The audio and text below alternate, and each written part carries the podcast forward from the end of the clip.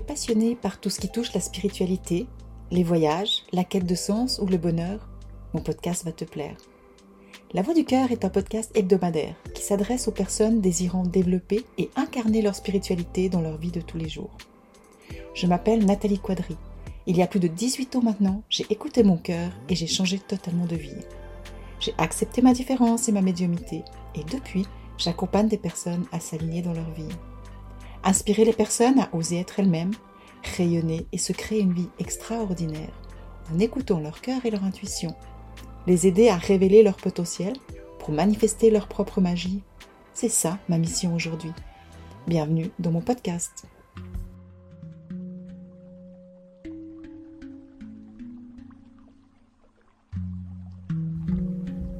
Aujourd'hui, je suis super heureuse de te retrouver dans mon sixième épisode.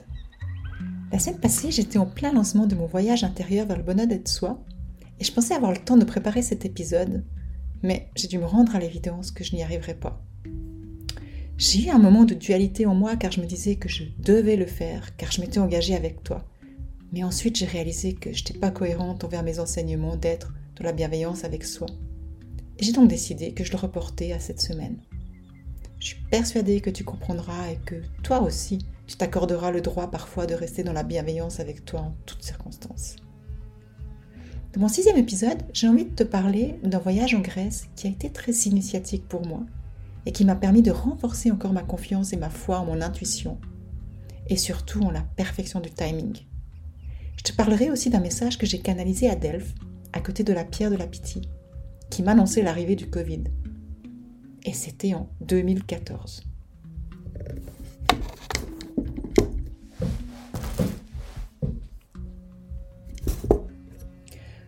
J'ai besoin de te rappeler du contexte qui m'a amené en Grèce. C'était en 2011, lorsque j'étais dans le temple d'Anubis à Luxor. Rappelle-toi, je t'en parlais dans mon quatrième épisode.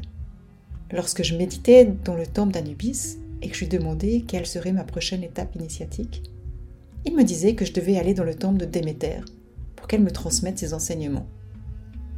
Sur le moment, je n'avais aucune idée de qui était Déméter, mais en me renseignant, j'ai découvert que c'était une déesse grecque qui était présentée comme étant la mère de la terre et de l'agriculture.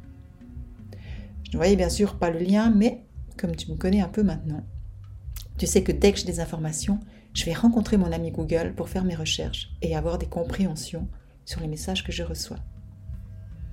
Je cherche donc à savoir où se trouve le temple de Déméter en Grèce, mais malheureusement, je ne trouve rien.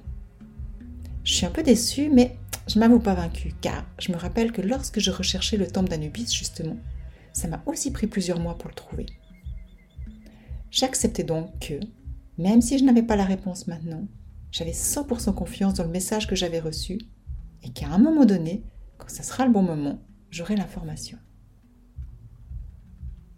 Je continuais donc ma vie tranquillement, dans une foi totale sur ce qui allait se passer.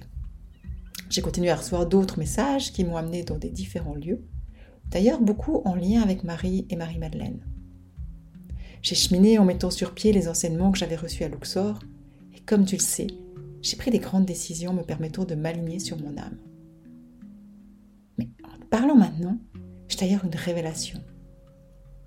Au fait, mon grand alignement s'est fait suite à ma rencontre avec Anubis, le dieu de la mort. J'avais jamais fait le lien entre ma rencontre avec lui et la fin de mon association avec mon ami et la naissance de mon centre naturel. C'est certainement lui qui m'a amené à ce passage de mort-renaissance incroyable. J'en ai frisson car c'était là, j'ai fait plein de liens, mais pas celui-ci. Comme je le disais, il faut toujours un déclic pour qu'une transformation ait lieu. Et il a été mon déclic. Et c'est ce déclic qui m'a amené en Indonésie finalement. Jusque-là, je pensais que c'était le processus, mais je n'avais pas vu le déclencheur, Anubis. Oh, je suis vraiment super heureuse de partager cette nouvelle prise de conscience avec toi maintenant, dix ans plus tard une nouvelle compréhension se fait. C'est quand même fou, non? Bon, je reviens un peu à nos moutons et à ce qui m'a amené en Grèce en 2014. Comme je le disais, j'ai continué ma vie et parfois je refaisais des recherches sur le tombe de Déméter, car ça restait toujours là. J'avais l'appel de trouver son temple pour pouvoir continuer mon voyage initiatique spirituel. Et un jour, en surfant sur Google, je suis tombée sur un article qui parlait de la première école des mystères de Grèce qui se trouvait dans le temple d'Eleusis, qui était un temple dédié à Déméter, qui se trouvait proche d'Athènes. Je n'en revenais pas. J'avais enfin résolu l'énigme du message reçu en 2011. J'étais très contente et super, surtout super curieuse de voir tout ce que ce voyage allait me réserver comme surprise.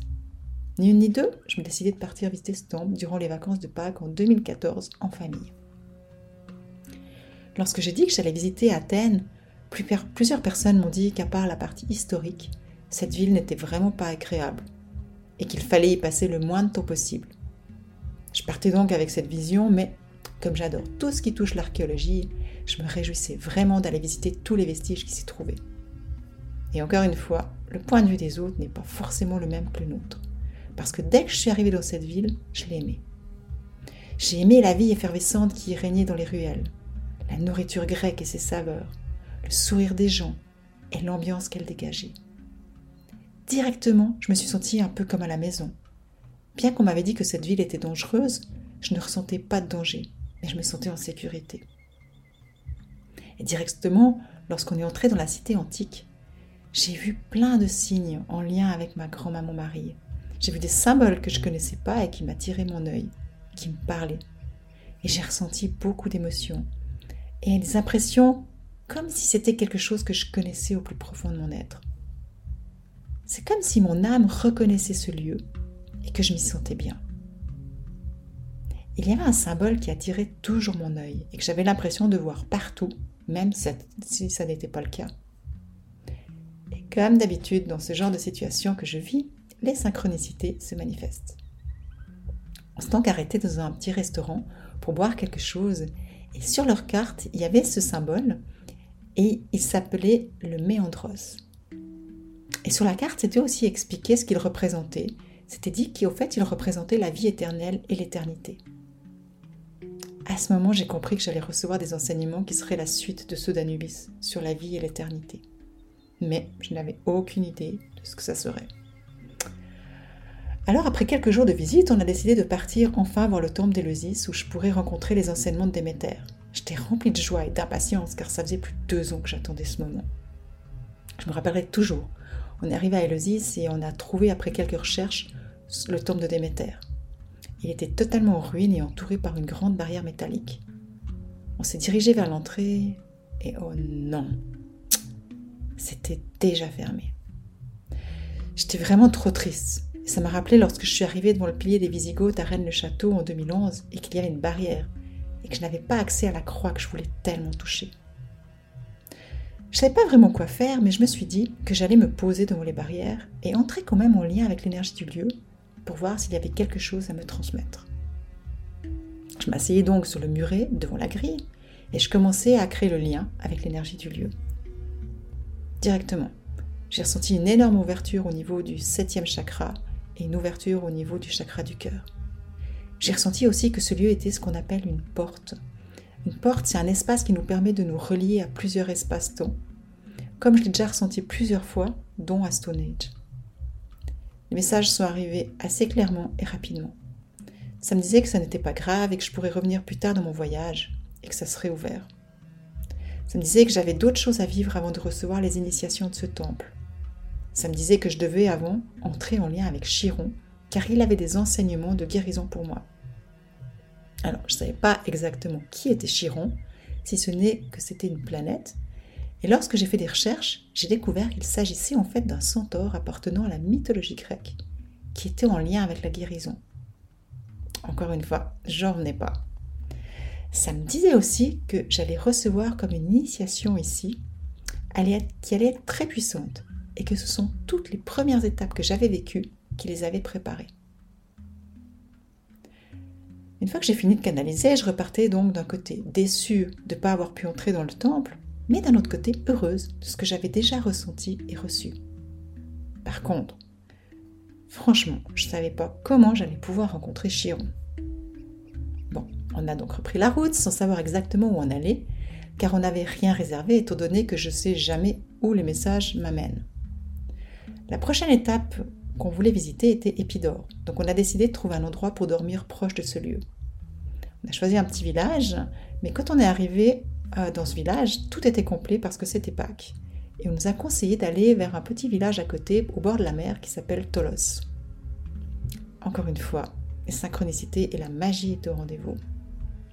Le seul hôtel où il restait des chambres s'appelait Chez Marie. Ma grand-maman Marie était de nouveau à mes côtés pour m'accompagner dans mon cheminement. Et pour finir en beauté, j'ai appris que Tolos en grec signifiait un lieu sacré, un cercle. Et je réalise aussi, en te parlant maintenant, le lien avec notre centre naturel qui se trouve à Aigle, et qui est particulier car en fait, il est en forme de cercle. Mais encore une fois, je n'avais pas fait le lien avec la Grèce et ce lieu. Et ça arrive aujourd'hui. Et ce lieu, au fait, il est aussi arrivé comme par magie hein, dans ma vie. Mais ça, c'est encore une autre histoire dont je te parlerai peut-être un jour. Bon, je sentais de plus en plus fort que ce voyage était vraiment particulier et qu'il avait un lien avec la guérison, sans comprendre tout ce qui se passait. Mais un jour après l'autre, l'aventure continuait. Lorsque nous avons quitté Tolos, nous sommes rendus donc à Épidore. Je voulais visiter ce lieu important dans l'histoire de la Grèce, car il possède non seulement un magnifique théâtre, mais c'est un haut lieu de guérison où de nombreuses personnes venaient se faire soigner. Inutile de te dire à quel point l'énergie était puissante, et il y avait partout des nombreux cercles dans lesquels les personnes se mettaient pour la guérison. Et ces cercles s'appellent justement Tétolos, donc tout fait vraiment des liens. Le lieu était vraiment magique, magnifique, très grand. Et à un moment donné, quand on le visitait, on est arrivé à un endroit où j'ai ressenti que l'énergie augmentait, et que j'avais besoin de m'arrêter pour recevoir des informations. Je me suis donc assise et je suis entrée en lien avec l'énergie. Et là, j'ai reçu beaucoup de messages, dont la transmission d'un enseignement de guérison en lien avec une spirale d'oreille et tout un travail de guérison dans l'aura. Alors comme d'habitude, j'ai pris le temps de tout noter, parce que même si je ne comprenais pas tout, je me suis dit qu'un jour, ça prendrait du sens. Je ressentais vraiment une énergie particulière et très élevée, et ça me demandait de vraiment bien rester ancré. Après un moment, ça s'est calmé, j'ai pu regarder où on était vraiment. Et tiens-toi bien, on était dans le lieu de guérison d'Asclepios, le lieu sacré où les gens venaient de toute la Grèce pour y recevoir sa médecine. Et attends, plus incroyable encore, Asclepios était relié à Chiron pour tout ce qui était en lien avec la guérison. Alors là, je ne revenais pas de toutes les synchronicités. Là, c'était vraiment au-delà de l'entendement encore une fois, quand j'y pense, je me dis que c'est une histoire de fou. Et que si j'avais pas cru au message que j'ai reçu trois ans plus tôt dans la petite chapelle de Roche, j'aurais passé à côté de ça. C'est juste incroyable de réaliser à quel point notre libre arbitre d'écouter ou non notre intuition peut vraiment changer le cours de notre vie.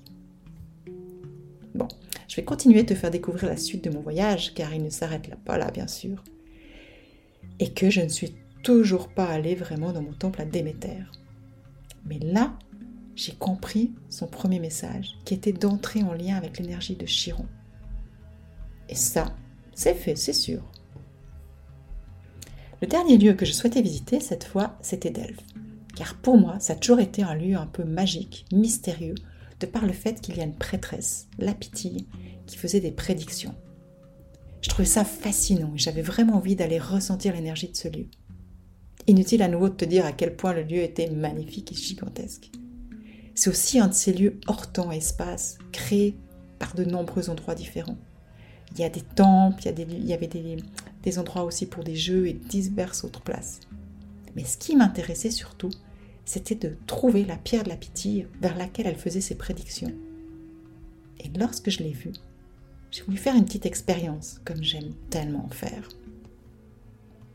Je me suis mise à côté j'ai demandé d'avoir des prédictions personnelles pour moi sur 5 ans. Et ensuite, j'ai voulu demander ce qui se passerait durant les 10 prochaines années au niveau collectif. Et là, je te promets que j'ai cru que ce que je recevais sortait droit d'un film de science-fiction. Tiens-toi bien.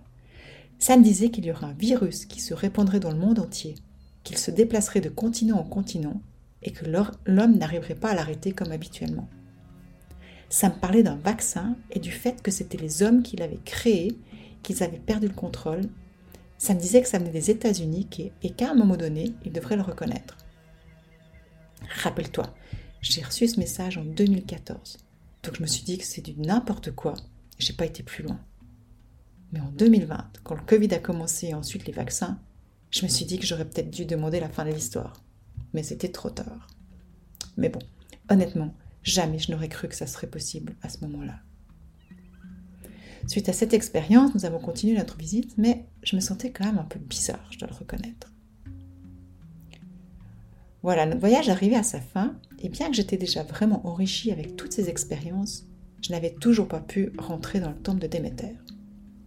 Nous sommes donc repartis en direction du temple d'Éleusis, et le jour avant le départ, je suis enfin rentrée, rencontrée Déméter.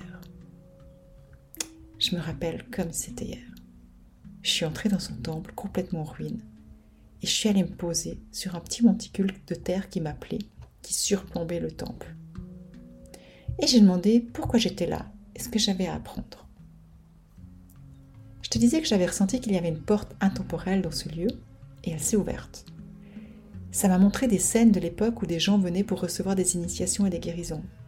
Ça montrait que ce lieu permettait aux gens qui voulaient vivre différemment, dans une autre conscience, de venir recevoir des initiations, mais que pas tout le monde pouvait y entrer.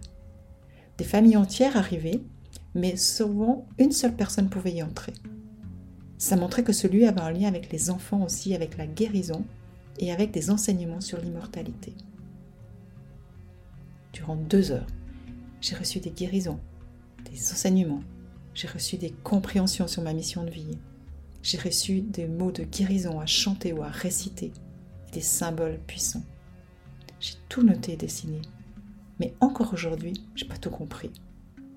Je sais que c'est puissant, je sais que je ressens beaucoup de choses quand je les récite ou les regarde, mais je sais que c'est pas encore le moment, même huit ans après. Je suis toujours pas prête. Ce sont comme des rencodages, et un jour peut-être j'en ferai quelque chose. Mais ce dont je suis sûre, c'est que je saurai quand ça sera le moment. Et après deux heures de réceptivité, j'ai posé ma fameuse question. C'est quoi la prochaine étape? Et là, ça m'a dit, va voir les lions en Birmanie. je me rappelle avoir répondu, ah non, je crois pas, t'as pas plus simple. Et en plus, il n'y a même pas de lion en Birmanie. Mais bon, j'ai écrit mon message. Lorsque je suis ressortie, je savais que ce voyage aurait un impact puissant sur ma vie. Je savais que les messages sur ma mission de vie m'avaient déstabilisée, que certaines choses me faisaient peur.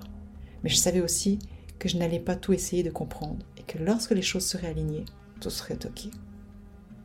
Voilà. Tu vois, ce voyage a été vraiment impactant pour moi et m'a demandé de me dépasser et d'expérimenter certaines choses que je n'avais jamais faites. Je l'ai fait en pleine conscience et aujourd'hui, j'ai envie de te partager certains enseignements qui pourront t'accompagner sur ton propre cheminement. Le premier est encore une fois l'importance de croire en ton intuition et de vérifier en expérimentant les informations que tu reçois. Il n'y a pas besoin que tu ailles à l'autre bout du monde comme moi, mais si tu reçois des informations simples à vérifier, fais-le s'il te plaît car souvent elles peuvent apporter beaucoup d'enseignements. Par exemple, si tu reçois une information ou penses d'un coup à un lieu, une chanson, un personnage, un symbole, un fruit, ou n'importe quoi d'autre, renseigne-toi sur le sujet. Si c'est un lieu, par exemple, il aura peut-être une signification pour toi. Si c'est une chanson, peut-être que ses paroles répondront à une de tes questions que tu te poses. Si c'est un personnage, son histoire aura peut-être un effet miroir avec la tienne. Si c'est un fruit, ses vertus pourront peut-être être positives pour ta santé. Ne perds jamais l'occasion de valider les messages que tu reçois, car ça serait vraiment dommage. Le deuxième est que je t'invite aussi à regarder toutes les synchronicités qui se manifestent dans ta vie, car souvent elles t'apportent les solutions dont tu as besoin et viennent pour te faciliter la vie. Plus tu seras aligné dans ta vie, puis elles se manifesteront et te montreront que tu es sur le bon chemin et que tu es dans le bon sens du courant de la vie, simplement. La troisième, c'est l'importance de la persévérance. Parfois, tu aimerais peut-être que tout aille vite pour que tu puisses passer à autre chose. Mais ton évolution ne peut pas se faire tant que tu n'as pas intégré l'étape dans laquelle tu es. Chaque étape est importante et prépare la suivante. Chaque palier est beau à vivre si tu le fais en pleine conscience. Il est important de rester humble, car il faut parfois du temps à l'ego pour guérir et pour évoluer. Tu vois, lorsque je te disais que j'ai reçu des enseignements avec une spirale dorée dans le temple d'Aselpsioche à Épidore, j'aurais pu en faire quelque chose directement en reprenant ce qu'il m'a dit en 2014. Mais c'est revenu avec l'énergie de guérison qui lui était liée en 2021, lors de la canalisation de ma méditation de l'ultraviolet et de la spirale dorée. Et je l'ai reçu sur plus de deux mois, car avant, un enseignement de guérison et d'éveil que j'ai appelé rêver m'a été transmis. Et j'ai dû le pratiquer pendant plus d'un mois avant que je reçoive celui de la méditation. Ça a pris cinq ans pour que je puisse la canaliser et la partager. Mais jamais elle n'aurait eu cette puissance si je l'avais juste transmis l'enseignement reçu directement. Car moi, j'étais pas prête à vivre la puissance de cette énergie à ce moment. Quatrième enseignement est en lien un peu avec le troisième. Même si ton ego a de la peine à l'accepter, certaines initiations prennent du temps pour s'intégrer pleinement et pouvoir s'incarner. Pourquoi vouloir que tout se passe vite? Je vois aussi ça au niveau des enseignements que je transmets dans mon voyage intérieur vers le bonheur d'être soi. Les gens changent, grandissent. Mais le voyage ne se fait pas en un mois, il se fait sur neuf mois pour que tout ce qu'ils reçoivent puisse s'intégrer et que les guérisons puissent œuvrer en profondeur. Pourquoi finalement vouloir que tout aille vite au lieu d'accepter de s'offrir le temps nécessaire aux transformations et savourer chaque étape pour moi, c'est vraiment une clé importante qui peut faire sens d'ailleurs dans tous les domaines de ta vie. Et la dernière, c'est d'avoir la foi et d'écouter ton cœur. Car plus tu le fais, plus ta vie devient juste extraordinaire. Car tu laisses la magie de la vie te guider simplement. Voilà, j'espère que les enseignements de mon voyage en Grèce t'auront parlé. Et comme tu le sais, j'aime t'accompagner à aller plus loin en te posant une question avec laquelle tu pourras cheminer cette semaine. Qu'as-tu appris à la suite d'une expérience où tu as suivi ton cœur et ton intuition? Mais surtout, en quoi elle t'a permis de grandir? Et voilà, j'arrive déjà à la fin de mon sixième épisode j'ai eu beaucoup de plaisir à partager ce moment avec toi. Si tu as envie de partager tes réflexions suite à mon podcast de ce jour ou les changements que tu observes en cheminant avec mes questions, je t'invite à rejoindre la communauté bienveillante de mon groupe privé Facebook Rêver. Je me ferai une joie de te lire et de te répondre. Concernant mon prochain épisode, il sera un petit peu différent. À mon retour du voyage du Vietnam avec un groupe, j'ai eu envie d'enregistrer un épisode On the Road, durant lequel je te partage une réflexion sur les voyages et la façon de voyager. Je l'ai enregistré en direct, sans trame, comme si je te parlais en étant assise face à toi. Il est complètement différent, j'espère que tu l'apprécieras aussi. N'hésite pas à me laisser un commentaire pour me dire ce que s'il t'a inspiré. En attendant, je te souhaite une merveilleuse semaine et n'hésite pas à t'abonner à mon podcast pour ne pas rater le prochain épisode. Et n'hésite pas non plus à en parler autour de toi si tu penses que ça peut les aider. Je t'embrasse et je te dis à la semaine prochaine. Bye